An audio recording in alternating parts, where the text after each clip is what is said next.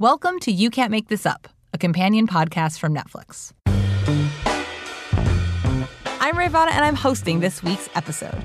Every other week on You Can't Make This Up, we bring in a new interviewer to talk about a different Netflix series or film with their special guests. And all of the stories are surprisingly true. Fans have been anxiously awaiting the return of Making a Murderer since the first 10 episodes dropped in 2015. And in just two days, part two is finally launching on Netflix.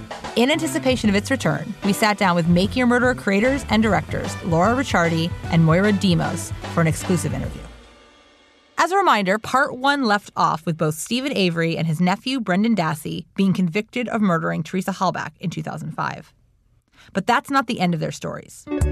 Both Brendan and Steven claim they were wrongfully convicted, and with the series bringing national and international attention to their cases, Laura and Moira kept documenting. Part two revisits the Avery and Dassey families and Teresa Halbach's friends. It also introduces Steven Avery's new attorney, Kathleen Zellner. With 19 exonerations, Zellner holds the record for the most overturned wrongful convictions.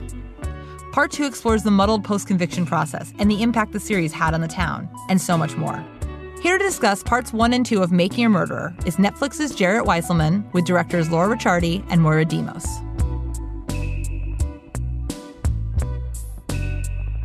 Laura Moira, thank you so much for being here with us today. The new episodes are absolutely incredible. But before we sort of dig into those, I want to go back to the beginning a little bit and just for for viewers and for people, you know, it's been a minute since the first batch of episodes. What was it about the Steven Avery case that made you want to start documenting it? Well, we first read about Steven Avery. He appeared on the front page of the New York Times. This was back in late 2005. And what immediately caught our attention was the headline in the Times that said, Freed by DNA, now charged in new crime. And we were on the lookout for a story, and we'd never heard of a DNA exoneree who was later charged with a crime. And so we made some initial calls and found out that um, he was going to be having a court appearance and that it would be possible to film that court appearance. And so we drove out to Wisconsin and started shooting. Absolutely. You know, obviously the goal at the outset was to document this case and to really show what may or may not have been a miscarriage of justice. I mean, has that goal changed over the years for you, or is that still sort of the point of this exercise for you? Well, you know, Laura mentioned we first learned about this when we saw the headline in the New York Times and read the article. And it was really Steven's unique status as a DNA exoneree charged in a new crime. And the idea that following this one character, you could go really from one extreme of the criminal justice system through the belly of it to the other. And, you know, that really does continue in part two. Um, we're, we're still with that character, and he is still in the system, and we are learning about an entire new phase of it. Had you ever truly stopped filming between parts one and two? There was a bit of a hiatus. We resumed filming six months after the first season launched. So, and in that period of time, we were, I think, along with everyone else, just experiencing the response to the series. There was definitely a public dialogue about it. Lots of things were playing out, you know, on social media. And we had several criteria for deciding whether or not to commit to a second season because it is a tremendous commitment. And one of the major questions was, you know, is there an appetite for it? Would, would it find an audience? And I think there was a resounding yes. So, um, in in that way, it was it was easy to decide to do a second season.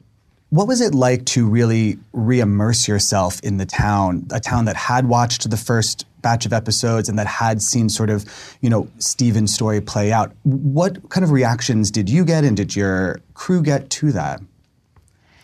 Well, I mean, there were so many, so many things about going back into production for part two were different than part one. Um, one of them was the fact that you know, now going to Wisconsin to film, you know, we're filming such a high profile case that everybody has an opinion on and, and that we are known. You know, when we first started, we were two female film students. People think, oh, you don't matter. Um, so, you know, you could use that, you could be more invisible. Um, that obviously is harder now. There are situations where we ourselves can't go, so we have to send crew. It, it was a changed world because of the series. So that was not something we could ignore or pretend wasn't true. So, you know, that was another reason to open the first episode of part two with some documentation of exactly how that happened and, and how does that land you back in this story. The Netflix documentary really opened up everybody's eyes. Couldn't sleep, couldn't rest. I knew something had to be done. We all live on Navy Road! I don't believe in the corruption in Manitowoc County. I, I'm 100% behind the police officers. I think if they have nothing to hide, they would give these two guys retrials. DNA evidence proved it, so he's guilty. Simple fact. This could have happened to you. This could have happened to any of your family members. I have to kill somebody first. The sheriff's department praying these Don't let Netflix tell you what to think. So, you know, certainly in filming part two, there there were moments where, you know, somebody would mention when I saw the series, or somebody told me this after they saw the series. Many people's opinions had changed after seeing the series. So, you know, it was part of what we were capturing. Logistically, I felt like when I was watching the new episodes, I kept noticing that the bigness of this was so different now compared to the first part.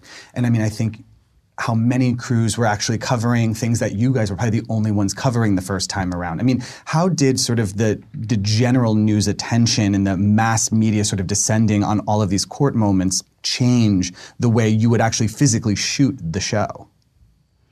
Well, I think, I mean, when doing the part one, we were very interested in the difference between, you know, public and private what's happening at the courthouse, but what's happening as you prepare for that. What shows up in the news conference versus you know what actually happened in the interrogation room. Always that conflict between public and private. So, in a way, it's just another opportunity to explore some of those same themes. Absolutely. One of the other big themes that has been throughout the entire series is sort of the criminal justice system and how it potentially needs to be reformed and how it doesn't always work for all citizens sometimes. And I'm curious how you feel that theme develops over the course of part two. Well, one of the things we were examining in part one was how we as a society define justice. And, you know, this story happened to be playing out in the context of the American criminal justice system but in many ways, we think the story transcends the criminal process, and how we define justice transcends that as well.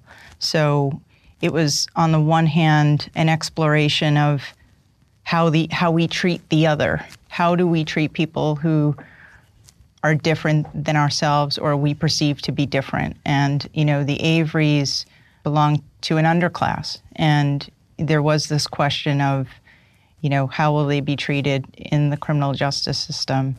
And we, you know, we ultimately came away from part one understanding that that justice is a process, and the question really is, you know, was the process fair? I mean, I, I, agree with Laura that you know when when we were making part one and when we think back on what what we believe part one offers, um, it, it does go way beyond this story, but it also goes way beyond the criminal justice system. It's very much a story about identity. And, you know, Steven sets that up right at the beginning of episode one of part one. And he says, you know, I don't want to be a criminal. I want to be normal. And yet, his entire life, people have been telling him who he is. And I think that's, you know, when it comes down to it, I think that's behind a lot of why this resonates for people. You know, this world is full of individuals who are having quite a struggle to, to have the space and the power to say who they are. And there's a lot of forces from all different directions, whether it be the criminal justice system or their families or their community that affect that. So, you know, that's one of the most fundamental struggles that we have. And I think it, it's one of the reasons that I think people respond to his story. Absolutely. The post conviction release concept, I think, exactly to your point, I had always assumed it was not easy to get out of prison once you were in prison, mm-hmm. but I mean, the lengths that Brendan's lawyers have to go to mm-hmm. to invalidate so many steps that happened mm-hmm. during this process and by extension through Steven's process. I mean, do you have to sort of give yourselves a sort of legal 101 kind of tutorial before you can even enter into this to make it clear for the audience? Well, I think it's, you know, for us, it's a process as well. Um, and certainly when we were making part one, we went on an incredible journey, but we've been on a journey these past three years as well. And, you know, that is what we try to offer to our viewers to recreate through the editing process what our journey was. So when you enter in the first episode of part two, you're not going to know as much. And you're going to have some assumptions and you're going to learn some things, you're going to make discoveries, and those are very akin to the same discoveries and education that we got. For sure. And it was very interesting to me because obviously, part one, you had collected a lot of evidence. You know, you had to present the cases that were presented in court and the, you know, the confession tapes and all those pieces of evidence that were part of the trial. But in part two, you're actually on the evidence collection process with the lawyers in a much different way. What was interesting about that for you as filmmakers, as people who sort of were interested in the story, that you know, being with Kathleen on the lot as they're looking for stuff? I mean, how did that change sort of maybe the way you wanted to tell that part of the story? The way that we work, we always we always go to people that are involved in the story. You know, we're not talking to outside experts that aren't involved. So our, our subjects are people that are giving their firsthand experience, and we're following them on their journeys. Um, it so happened that part of part two was meeting Kathleen Zellner, and in following her, we ended up following a lot of evidence. But you know, in part one, I mean, you mentioned, you know, we had we'd gathered a lot of evidence, but in fact, we were not gathering any evidence. We were not asking questions about the facts of the case. We were documenting people's experiences. And I would say that it's consistent in part two. It's just there are some new characters who are much more hands on and investigating. So we're taking that, that the viewers into that journey into the investigation. Absolutely. I would love to talk a little bit of Kathleen. I think she's someone audiences are going to have a really uh, strong reaction to in great ways. I think she's extremely confident, and I mm-hmm. like the way she tackles this case and sort of mm-hmm. how she's very media savvy at the same time. She can mm-hmm. sort of use that to her advantage. What were your first impressions of her?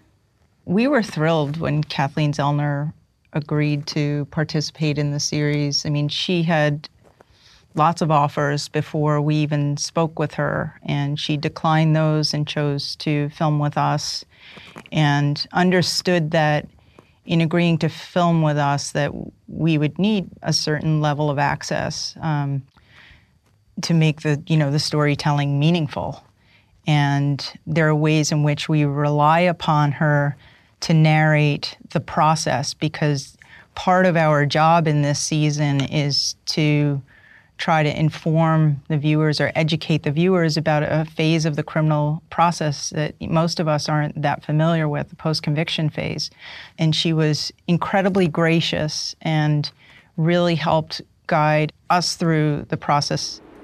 Yeah, the prosecution presented testimony that when Steven turned the ignition key, that the cut on the first joint of his middle finger had made the blood pattern stain by the ignition and that he'd done that just naturally as part of turning the key. Well, that's ludicrous because once you get in the car and you put the ignition uh, key in and you turn it, you're two inches from that stain. That is not how it happened.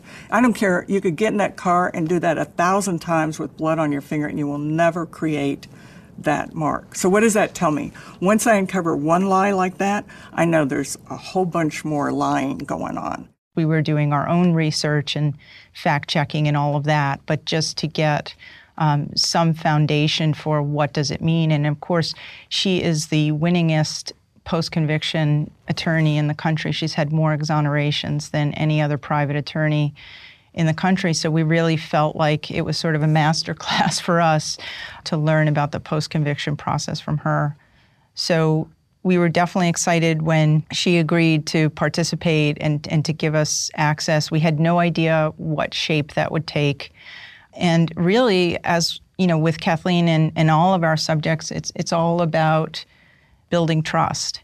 And we feel like our primary job is to earn the trust of our subjects. So, you know, it's showing up when you say you'll be there and never sitting in judgment of your subject, just those sorts of things that you do when, when you're working with people. And when the stakes are so incredibly high, I mean, she is representing somebody who is imprisoned for life without the possibility of parole. And she certainly feels like his life is in her hands. She also feels like the clock is ticking. You know, the, there's an element of, of time here. She's trying to race against time, both because Steven isn't necessarily in the best of health. I don't know who is in a in a prison, but also his family. His parents are aging and ailing, and Steven's primary relationship is his relationship with his parents. So we were cognizant of all of that and, you know, always had that at the forefront of our minds, as well as, of course, you know, trying to give our viewers and experience and always thinking about the viewer as well. Absolutely. I want to ask briefly about the family. Obviously, you spend a lot of time with the Averys, both over part one and part two. And we see in part two, you know, Steven's mother isn't in the best of health. But even beyond that, you know, the fight that Steven has with his sister over the course of the season. I mean, the toll that this experience has taken on this family, I would imagine when you talk about potential, you know, miscarriages of justice happening in these cases, is one of the things you feel like people really relate to about the show is the toll that this actually does take on the family because I think that's something that for me I find very affecting. You know, if in fact Steven has been framed and is not guilty, what his family has been through over the last 30 years as a result of that is horrifying. Well, I think one of the things we were definitely interested in exploring and capturing in part 2 was you know, the emotional toll that this part of the process in particular takes on really everyone involved, whether it be Steven and Brendan or, you know, their families and the time that it's taking, the obstacles they are facing, but as well, you know, Teresa Halbach's family and all of the many people that care so deeply about her and the tragedy that happened there to have things reopened, reopened by attorneys that are digging into things and trying to bring it back to court. And there's sort of no winners here. There's pain all around, but you know, it's our job to be able to, you know, to try to represent that and, and not shy away from that. You know, sometimes we don't we don't want to look at difficult things or we don't want to really unpack why is it that way and we're sort of asking and encouraging viewers to spend some time there and understand it more. I, I want to talk a little bit about sort of bringing things back to the surface because such a huge part of these episodes is almost having to relitigate what Dean and Jerry did, looking back at the case mm-hmm. and mistakes they had made. And obviously, you know, they are characters, if you will, that the audience really responded to in part one. Did it surprise you that Kathleen found so many possible avenues of mistakes that had been made with that initial case in her investigation now?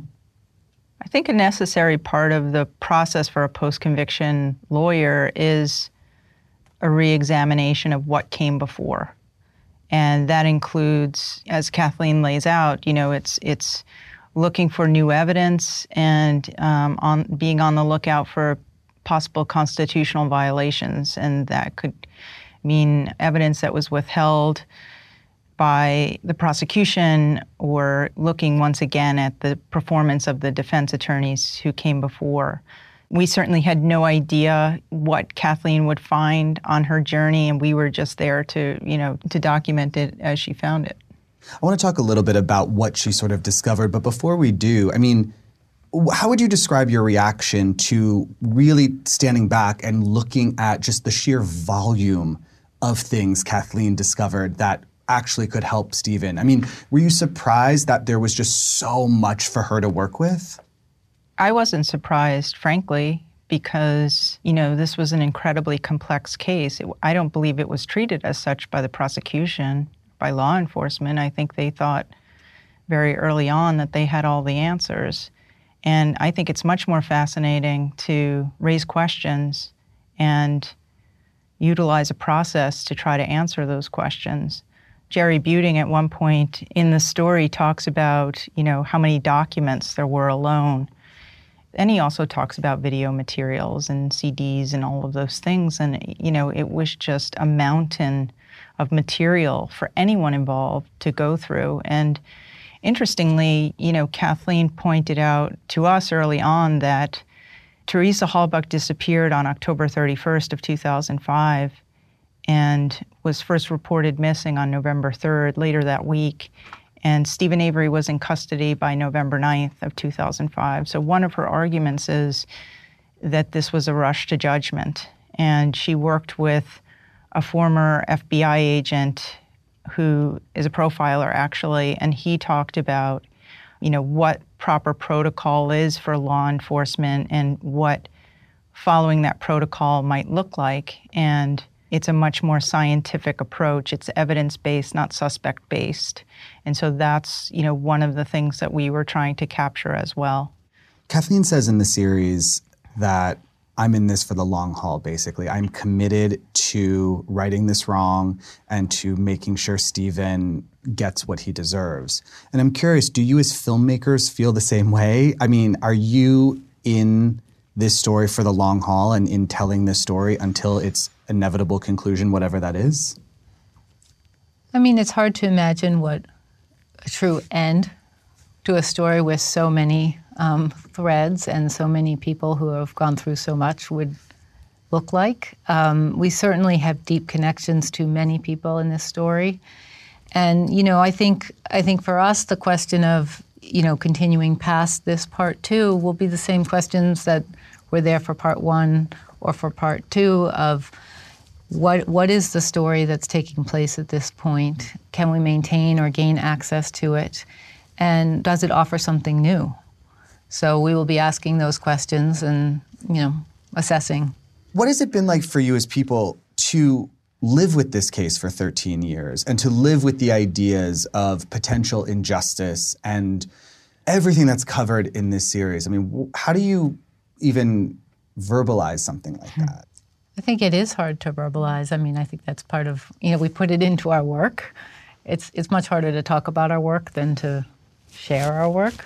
But um, many people often talk about creative work as, you know, it's your baby or it, it's like a child. And I think it's, there is something similar to that, you know, asking a parent about their 13 year old child. Like, there isn't a way to think about those last 13 years without the child. It's just, it's part of your life and it's part of what matters most to you.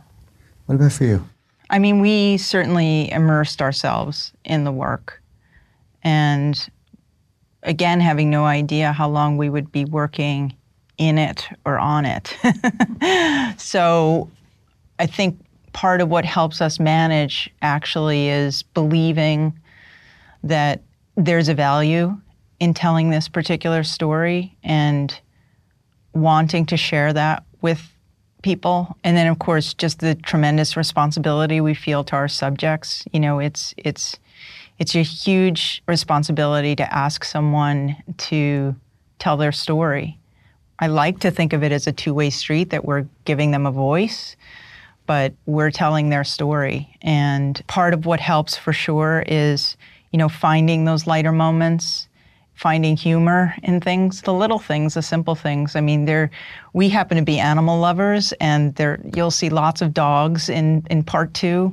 Um, you know, our subjects just happen to have dogs and dogs and cats actually. So um, you know, just trying to take a moment when you're in the field or in the edit room and appreciate those funny moments or those little things. What was the hardest thing for you about making part two? Why are you looking at me? the hardest thing was not Laura. um, Just to be clear. Yeah. I mean, there were so many things that were different about making part two. Um, being in post production at the same time as you're in production, so you've edited scenes, new new scenes are coming in.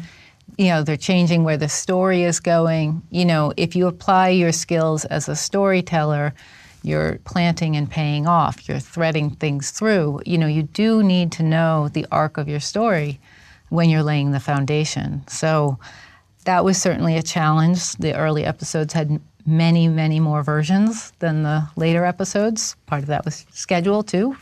And the other thing that, I mean, I wouldn't necessarily say this was a challenge, it was just different and an adjustment. The hard work of part one was, you know, there was the two of us with Laura's sister and brother in law at times and a few other people, but it was the struggle and the work to create and present our vision. And in this part, once again, as creators and directors, of course, we have a vision, but we have a much bigger team. And so you're communicating with collaborators to have them help you present your vision rather than you yourself are tasked with that. So it's a very different skill set as well. Absolutely. And I think, you know, from the outside looking in, I can tell you, you really do an amazing job of setting up and paying off and throughout the entire part two. But when someone finishes part two, what are the things you now want them to be saying or thinking about or, you know, wondering as they finish the second batch of episodes? You know, well, when we finished part one and, and spoke to many viewers, you know, we would often get into conversations about how this wasn't just something that could or couldn't happen in Manitowoc County, Wisconsin, that something like this could happen anywhere. And I think what something that's so special about part two is, you know, the story grows. Brendan is in the federal court system. His case is going to Chicago to the Seventh Circuit. They're trying to go to Washington, D.C. And I hope that it is clear to viewers that this isn't a unique story in that way. It's not something that is only involving Wisconsin or only involving Manitowoc. And these are issues and concepts and struggles that affect everyone. So I hope that's even clearer in this season and encourage viewers to understand that, w- that what you see these characters going through could affect you yourself and you may be involved in it in a way that you don't even understand yet. One thing I would love people to recognize about part two is um, the caliber of the attorneys who we spent significant time with you know, Steve Drizin is an expert on police interrogation techniques, juvenile confessions. Laura Nirider, she she talks in part two about how Brendan Dassey's case was the first case she got as a law student, and you know now she's the co-director of the clinic that you know the team of lawyers who are representing him. So that was really fascinating, and of course you know Kathleen Zellner is just she's a force in her field. So, and part of what we love about that too is of those three lawyers, two of them are women.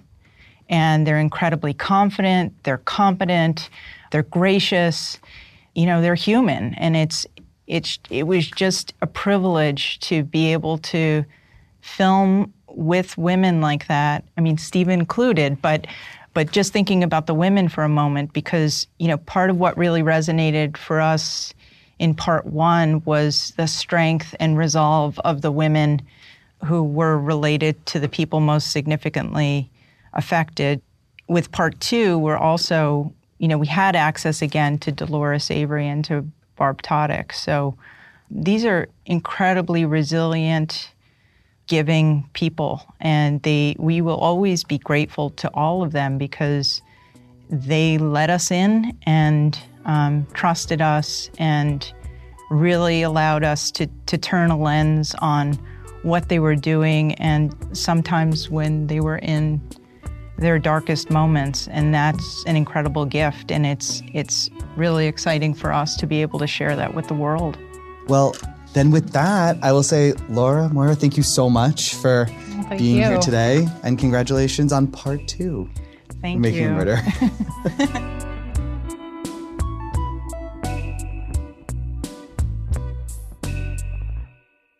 That was Jarrett with Laura and Moira. And that's it for this week's episode. But we'll be back next Wednesday to keep talking about making a murderer. In the meantime, watch part two. Then you can head back to this feed for a roundtable discussion with some truly great people. Dan Taberski, host of Missing Richard Simmons, will be in conversation with the host of Criminal, Phoebe Judge, and attorney David Rudolf, who represented Michael Peterson and was featured in the Netflix original docuseries The Staircase. So check back next week for that special discussion about making a murderer and true crime. You can find us on Apple Podcasts, Stitcher, Google Play, Spotify, and wherever else you get your podcasts. Make sure to subscribe, rate, and review this show. It helps other people find it and also brings me joy. Don't we all need a little joy right now? You Can't Make This Up is a production of Pineapple Street Media and Netflix. Our music is by Hansdale Hsu. I'm Ray Vada, and thank you so much for listening.